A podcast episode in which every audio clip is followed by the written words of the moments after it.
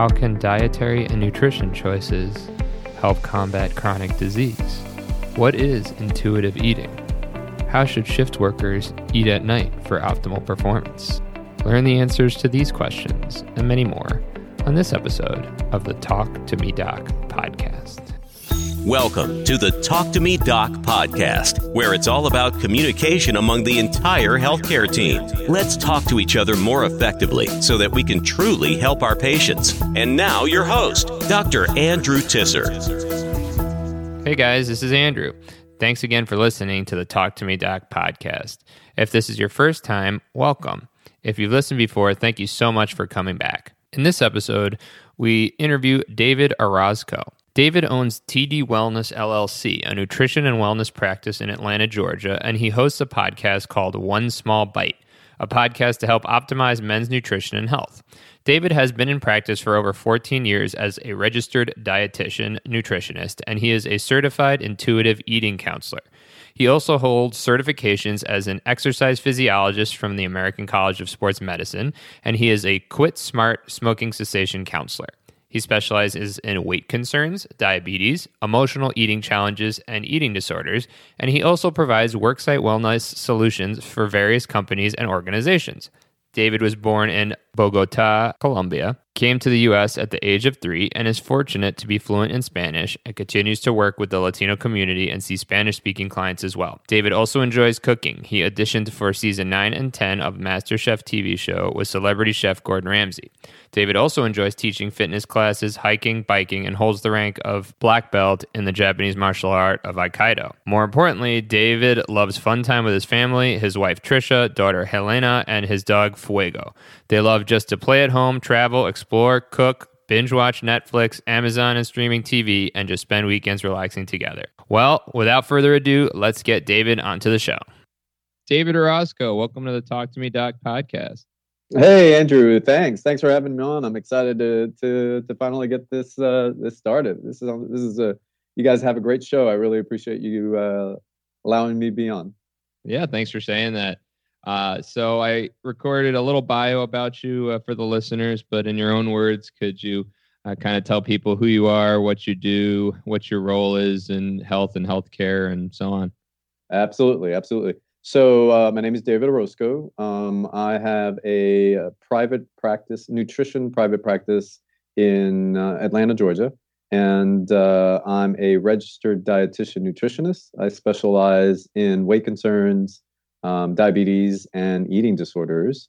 I also have a background or a certification in intuitive eating and a certification as an exercise physiologist with the American College of Sports Medicine.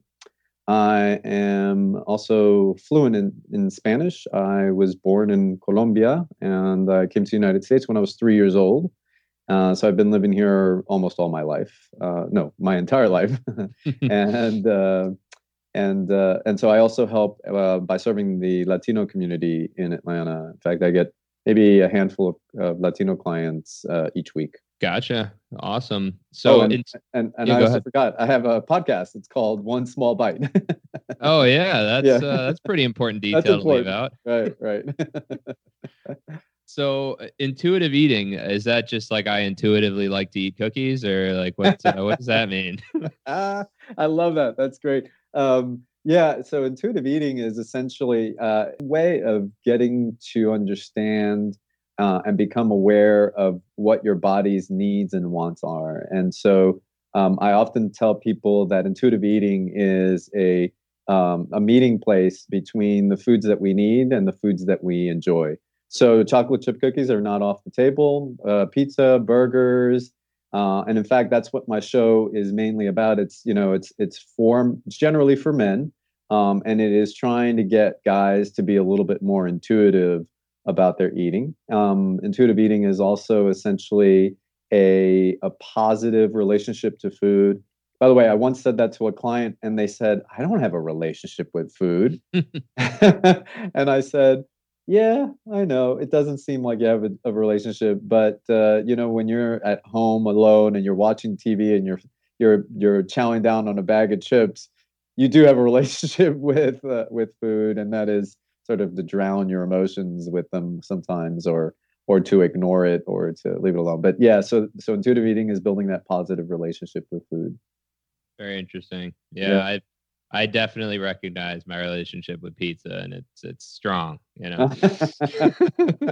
that's right. That's right. I too I grew up with pizza and I truly enjoy pizza. I make pizza for my daughter maybe once or twice a week, believe it or not. And so yeah, I get it. well, you know, and, and my wife and I we like to like make it at home and try to make it on like low carb type thing, wraps, and you know, so it still gets the craving out of the way, but it's healthier.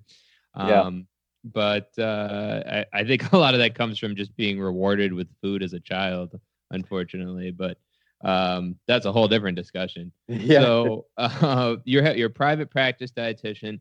Uh, is it? Have you always done that? Did Did you work in a different setting prior to that?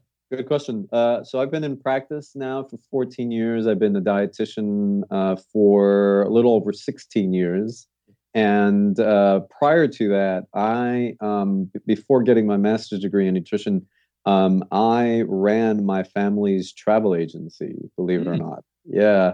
So I ran my family's travel agency for about nine years before I realized, not before, but I had realized early on that that's not what I really loved in life but I did it for nine years, and uh, I actually had a degree or graduated with a biology degree, and had planned to go into medicine. Hmm. And mm. uh, and my family was calling my name and saying, "No, you got to come here. You got to come here." So.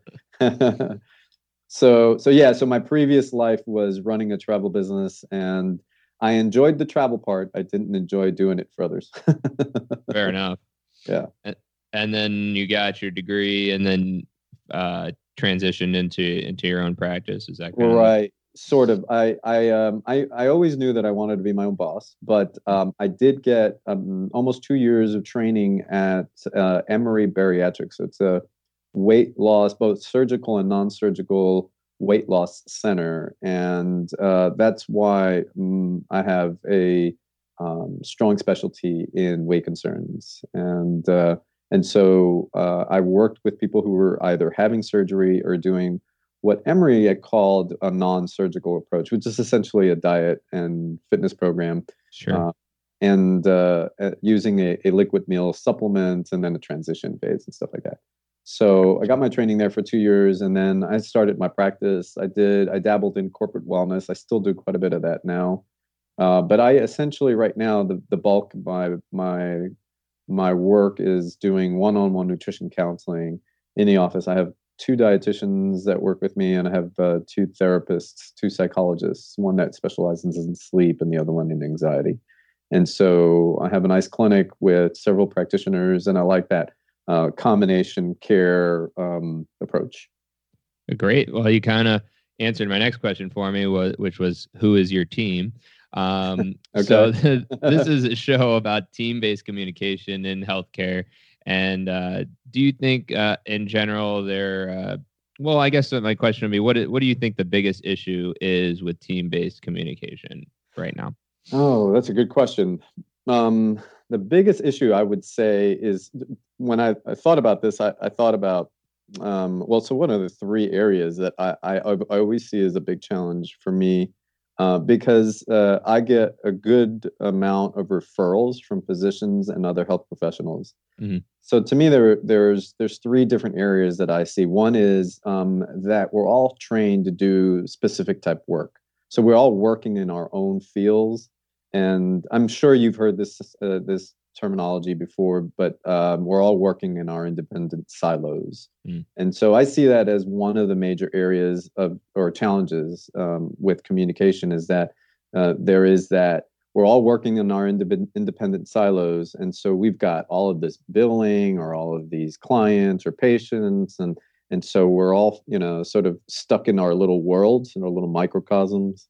Um, and so that's one area where I see there being a big challenge. Um, the other one is um, sort of maybe a, a, lack of awareness or a, a, knowing of how to integrate, integrate um, uh, or collaborate, collaborate with other health professionals. Like, for example, I'd love to have a physician in my practice, but how do I do that? I've never been told how to. Is there a way of doing that? Can I do that? I mean, I know I can, but and and could I afford that? You know? So I'd love to have maybe a nurse practitioner or a PA or uh, an internist or a primary care, someone in the medical establishment that can help triage clients. And then, um, so, but again, there's this ignorance. There's this not, not, not. There's no knowing how, and that kind of leads into the third area, which is uh, to me there doesn't seem to be good role, um, not role models, but but good models or templates of how to do team healthcare in our work, other than maybe the ER uh, and and you know I we get as dietitians we get our training in hospitals um, for I think we do either six or eight weeks at hospitals, and we do a combination of um, ICU, um, uh, uh, diabetes. We see uh, kidney disease, cardiovascular. Um, we do uh, uh, oncology, pediatrics. So you know we're we're in the hospital setting quite a bit but other than the hospital, I don't know uh, of a of a good model. There are some models. I mean, let me rephrase that. There are some good models, but they're not very common. And so it's uh, when you're you're trying to get into private practice, I think it's uh, it's difficult to communicate with other physicians and other health pr- practitioners because of those three main areas. You know, we're working in silos. We're we're not really sure how to collaborate and then you know there's no real good model for that kind of collaborative care in our healthcare system yeah no really a lot of good points there i mean i think in the hospital uh, i think the the inpatient team uses dietary a lot and um, you know whether that be for artificial feeds or for planning yep. or for diabetes or for all the things you mentioned but then they get discharged and then that's kind of like it right right um, and then the patients are just given like a, a, loose set of guidelines on what a heart healthy diet is or what have you and then they're just kind of kicked out into the world right know? right and, exactly and, and you know I, I you know I, i'm an emergency doctor so i don't really i don't necessarily interact with you guys all that often but um, I, I'm sure a lot of my colleagues don't know about some of the services you provide and how to get patients in to see you and and you know, I, I think there is a big miscommunication there, or not really a miscommunication, but a lack of lack, uh, yeah. awareness. I guess a lack of awareness would probably be the best way to put it. And some of the so much of our healthcare uh, issues are chronic and preventable. Um, so you know, a lot a lot of these people could be kept out of the hospital if they went and saw you.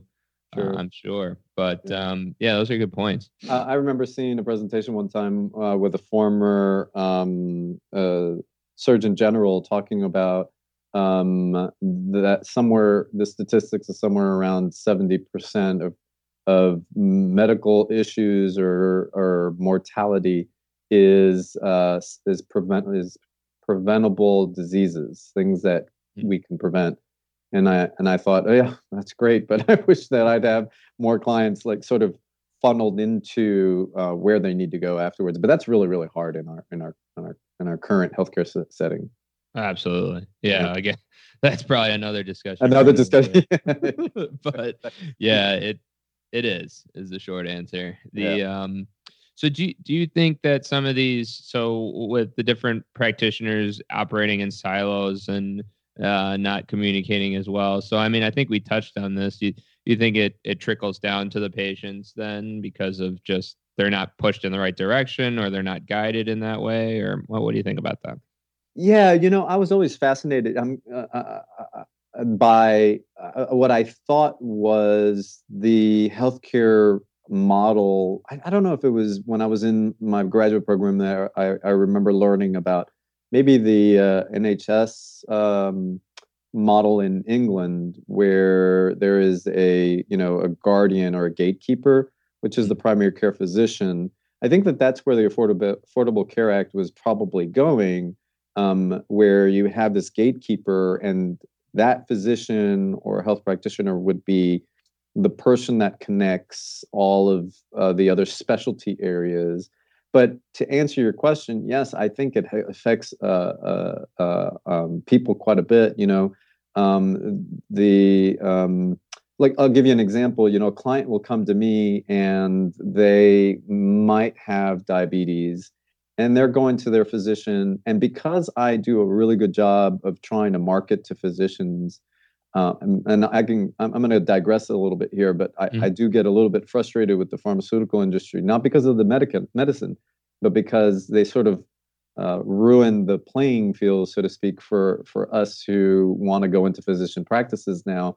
A lot of physician practices close their doors; they don't allow us uh, to talk to them because they can't be influenced by um, outside services and products, right? So, mm. uh, but aside from that, again, that's another discussion. Um, we, I don't get a lot of medical information, like past medical information, medications, surgeries, hospitalization, mental health issues. Um, I don't see a good amount of that when I see a client. Um, I have them fill out a form, and it asks as much of info- that as much of that information as possible but i don't i don't know really where the person is i have to get to know that person all over again and it does a, a bit of a disservice to the client because it would be easier to get them um, where we already know what's going on and it, it, it sort of increases the speed at which we can care for them and so it doesn't slow down their level of care. Um, i also think that um, and this is a little bit outside my world but i also see clients um, like my diabetes clients or uh, some of my renal kidney uh, clients where um, they have been prescribed one medication by maybe one doctor, primary care, and then another medication by their uh, nephrologist, and then another medication by uh, their internist. And so then they have like five or six different uh, medications that are trying to get to the same thing, but quite often I'll see their blood sugar spike or their um, they have difficulty remembering to take it or uh, so on and so forth. So there's there's sort of this um, difficulty or redundancy of care that makes it a little bit difficult. And then uh, for a lot of clients that don't have a lot of resources, you know, they they tend to spend a lot of time missing work hours or um, you know, there's a lot of uh, demand on transportation and on their time. Uh, sometimes going from from uh, visit to visit to visit. Um, and, because I also have consults with them um, either weekly, every other week, maybe once a month, and uh, and so that adds yet another layer. So it would be great to have more of that gatekeeper where the physician would have multiple specialties um, within a practice, uh, that would be, you know, an ideal world. That would be great. But that's that's where I see some of the communication problems affecting um, uh, client and patient care. Absolutely. I mean, we're one of the only industries that still uses a fax machine.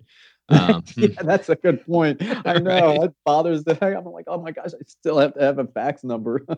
yeah, it's horrible. I was like, I don't even know how to send a fax. So yeah, you know, it's it's really it's absurd honestly but really yeah um, there's a lot of great people trying to work on a lot of those issues so hopefully yeah. we'll have some interesting insights in the next number of years so, so, do you do you think in your own office like because you have a you have a team there um, can you think of a, an example uh, where either communication uh, either lack thereof or positive communication really affected a, a patient's outcome or client Oh yeah, that's a good question. Um, there is usually uh, with my eating disorder clients, that's probably the, the the biggest place where I have a higher level of communication. But with clients, excuse me, that have uh, weight challenges or diabetes or cardiovascular disease, um, I had one situation where I had a client who this, this was just recently. She was prescribed a birth control medication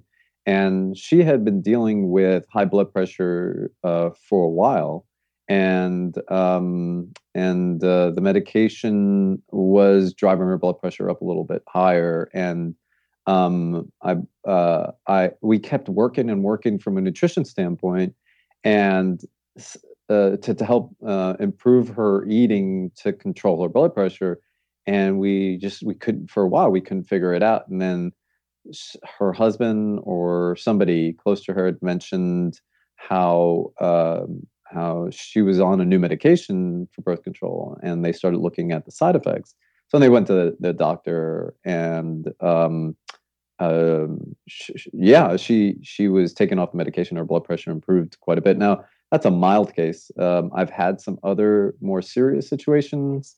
Um, for example, um, I had a situation with a client that had kidney disease, stage two ki- kidney disease, and they also had diabetes. And so, just to digress a little bit, if you if uh, the vast majority of people that are on dialysis um, end up or damaging their kidneys partly because of high blood pressure and diabetes. And so I often see diabetes or high blood pressure in a lot of my um, kidney or uh, renal clients. And so um, one client had been on progesterone for a while, and um, we had been trying really, really hard to work on lowering their blood sugar.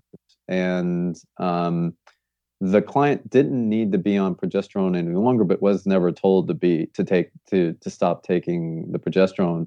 And so, uh, no matter what we did with the diet, um, it wasn't working. And then we, I started looking at her medications uh, again, and um, and I said, how, how long have you been taking progesterone, and what are you taking it for? And she couldn't even remember what she was taking progesterone for. She couldn't remember. And I, and I said, all right, well, let me get in touch with your nephrologist. I called the nephrologist.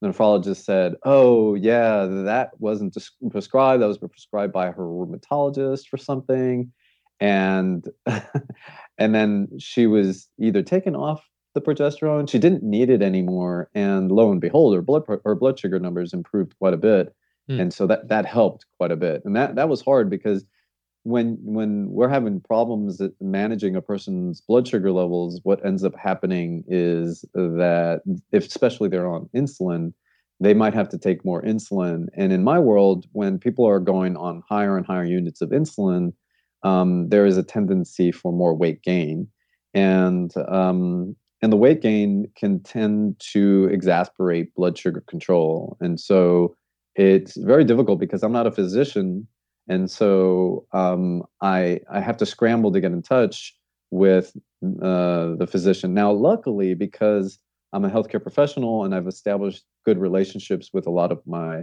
medical practices that refer clients to me, I'm able to mostly talk to the physicians directly instead of uh, their MAs or medical assistants or their nurse practitioners. They they usually will be able to communicate it a little bit better, but that's another area where it's a little difficult.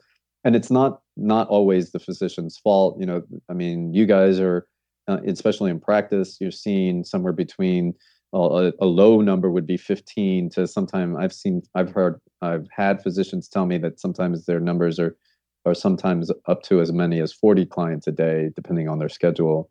Yeah. And so I don't know how you guys do it, but quite honestly, I'm always surprised that they even remember a, a, client or a patient when I call them. But but yeah, so so that that's where that's where it's I, have seen some some challenges, and that, that's not the only situation. I mean, I don't often get it that much because the, beautiful part about what I do is is that um, in the nutrition world, I'm I'm uh, I'm not seeing people that are in acute conditions. They're generally in a stable maintenance type of place or um, uh, not in harm, not in major harm.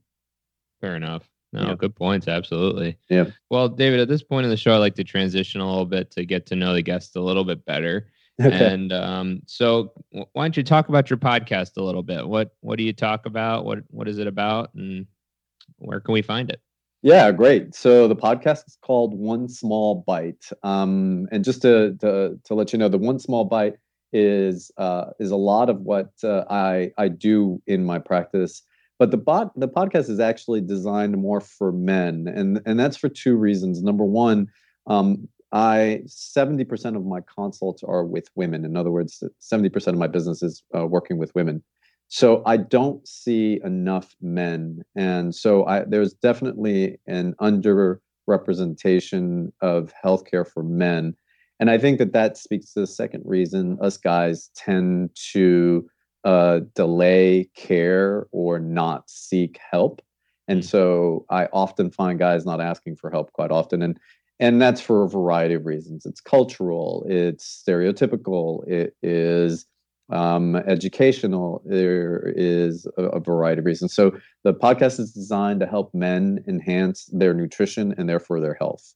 Um, now, of course, the podcast is uh, designed for men, but if you listen to it, I mean, we all eat and we all do a lot of the similar things, so it's very beneficial for for for um, for both genders.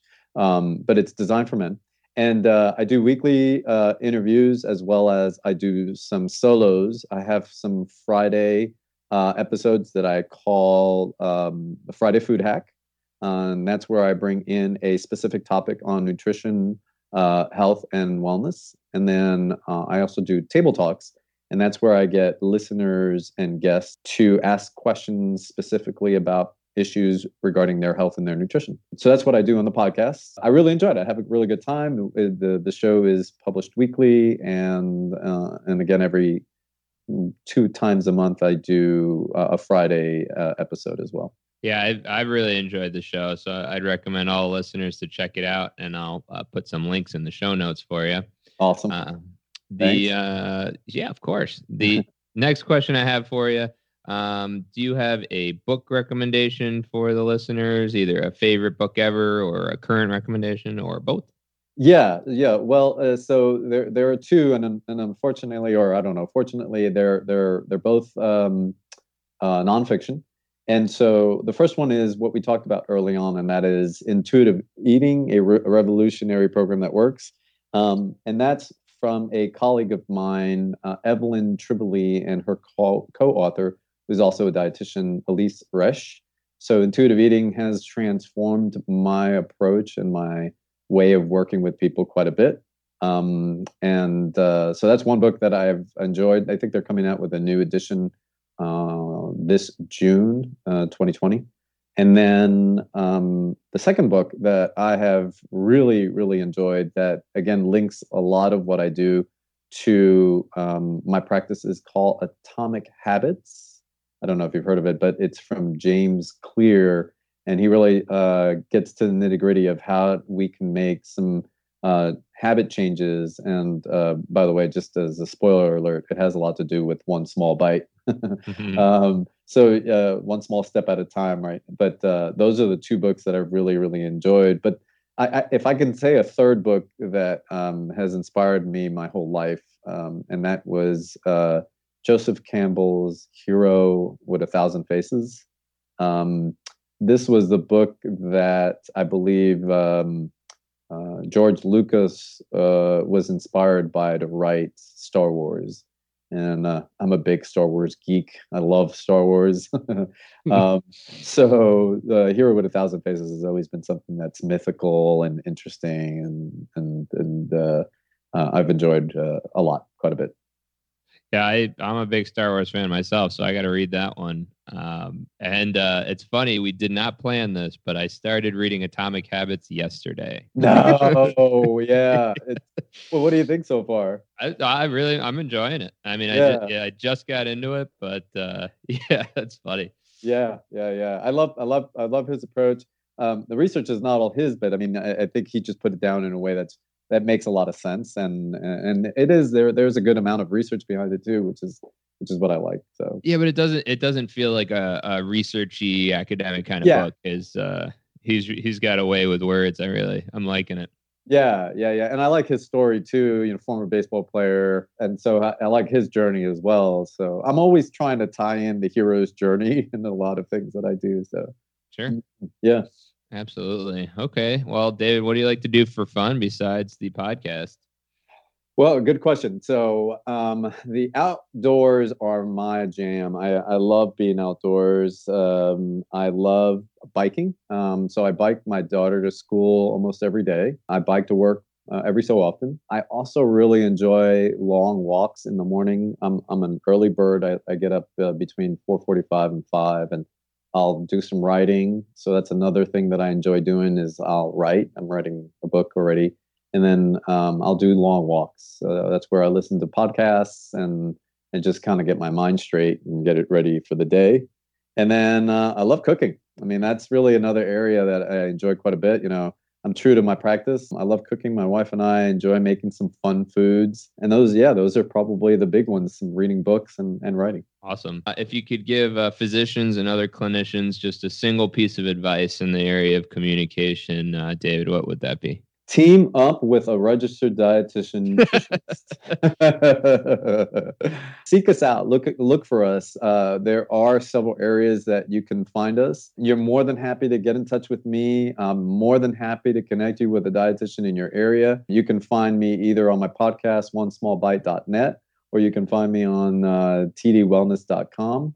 Uh, that's my private practice. There's also uh, the Academy of Nutrition and Dietetics has a find a, a, dietitian in your area, and then each state has an affiliate of our national organization, and they can connect you with a registered dietitian nutritionist as well. So that's my big takeaway: is uh, let's build that community a little bit more, and so uh, teaming up with a dietitian would be great. Absolutely. Great advice. I have just one last question for you. So, yeah. uh, as an emergency room doc, I go a lot, do days, do nights, switch back and forth all the time. And uh, what the heck do I eat in the middle of the night? really good question. I just had uh, a podcast that is coming out. I interviewed this woman. She's a sleep psychologist, and uh, we talked about shift workers and we actually brought the subject of uh, shift workers that include physicians and nurses and healthcare professionals. And so one of the things that I and you'll hear it hear it on that episode as well comes out this Wednesday. So what I tell physicians or people that do night shift is try to mimic the way you eat during the day when you're working at night. It's a bit challenging, but you want to have um, two or three meals just like you would during the day, right? Two or three meals, and then maybe a snack in between, especially if you're going longer than five hours between meals, or you didn't get enough of your food groups in each meal. And, and so that's one major uh, uh, comment that I make is try to make believe that you're doing a nine to five, regardless if you're doing a seven to, you know, uh, seven to seven, or if you're doing a, an 11 to seven uh, overnight. Your, your, your, your first meal is the time is within an hour from waking up your next meal is around four or five hours after that, of course, if it's balanced. And then your next meal is four or five hours after that as well. It's no different than if you're you're if I was talking to somebody who needed to improve their way of eating during the day.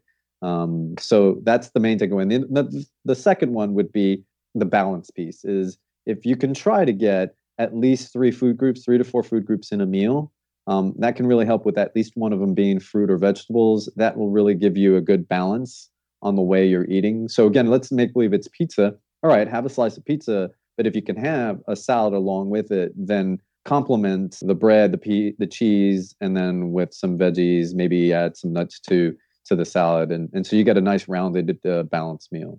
So those are the two main messages that I te- tell people with uh, with shift work is try to mimic what they're doing, and then the the only the third thing that I tell people with shift work to do is is uh, not to rely so heavily on on coffee um, but try to get a little bit more water. But it, you know, that that's a little bit more challenging because you're trying to stay awake against uh, uh, your body's natural circadian rhythm. So coffee has uh, has been a, a, very easy go-to to a lot of people. So yeah, I'm glad that you asked me a little nutrition question. I love that. You put me on the spot there. That's good. yeah, well, I, I, just really wanted to know. yeah, I know. I love it. I love it. I think that's great. I'm gonna uh, use that piece there too to um, entice people to listen to that episode tomorrow. Uh, Absolutely. Is- oh, I'm going to listen to it for sure now. well, David, thank you so much. This really has been a lot of fun. And uh, thanks for all you do in helping our patients improve their life and uh, reduce chronic disease and just uh, get healthier in general. Hopefully, physicians out there will get more in contact with you and send patients your way. Yeah, I'd love to. Thanks. I really appreciate this, Andrew. This is really great. It's an honor to be on your show, and I'm, I'm really excited that uh, I'll have you on my show one of these days too. Absolutely. Can't wait, David. Well, we'll talk soon. Thanks okay. again. You're welcome. Thank you. Wow, what an awesome show we had with David Orozco. I really enjoyed learning about intuitive eating and learning that it didn't just mean intuitively eating whatever you want. I also thought his point about how all different healthcare workers work in silos and they're specialists of their own area, but maybe don't collaborate as well. David also spoke about the lack of awareness of dietary and nutrition and how to collaborate with people like him. He states there's no model of how to do team based healthcare, and we're really not taught it in school. David also thinks it's frustrating that he doesn't get medical records and it is a challenge in reaching physicians sometimes. His advice for clinicians is to seek them out and look for them, and by them meaning dietary and nutrition. Talk to me, Doc listeners. Thank you again so much for listening. This marks the 10th episode of the Talk to Me Doc podcast, and I am so very grateful for each and every one of you. I have decided to split the show into focus areas, not quite seasons, because I don't want to say something like that was so last season. The first topic area focused on different perspectives from different members of the healthcare team on how to communicate.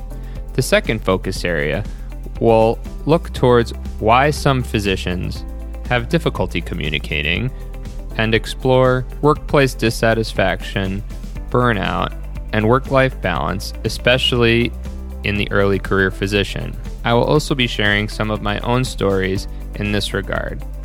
Until next time, keep talking. Thank you for listening, and please subscribe if you haven't already.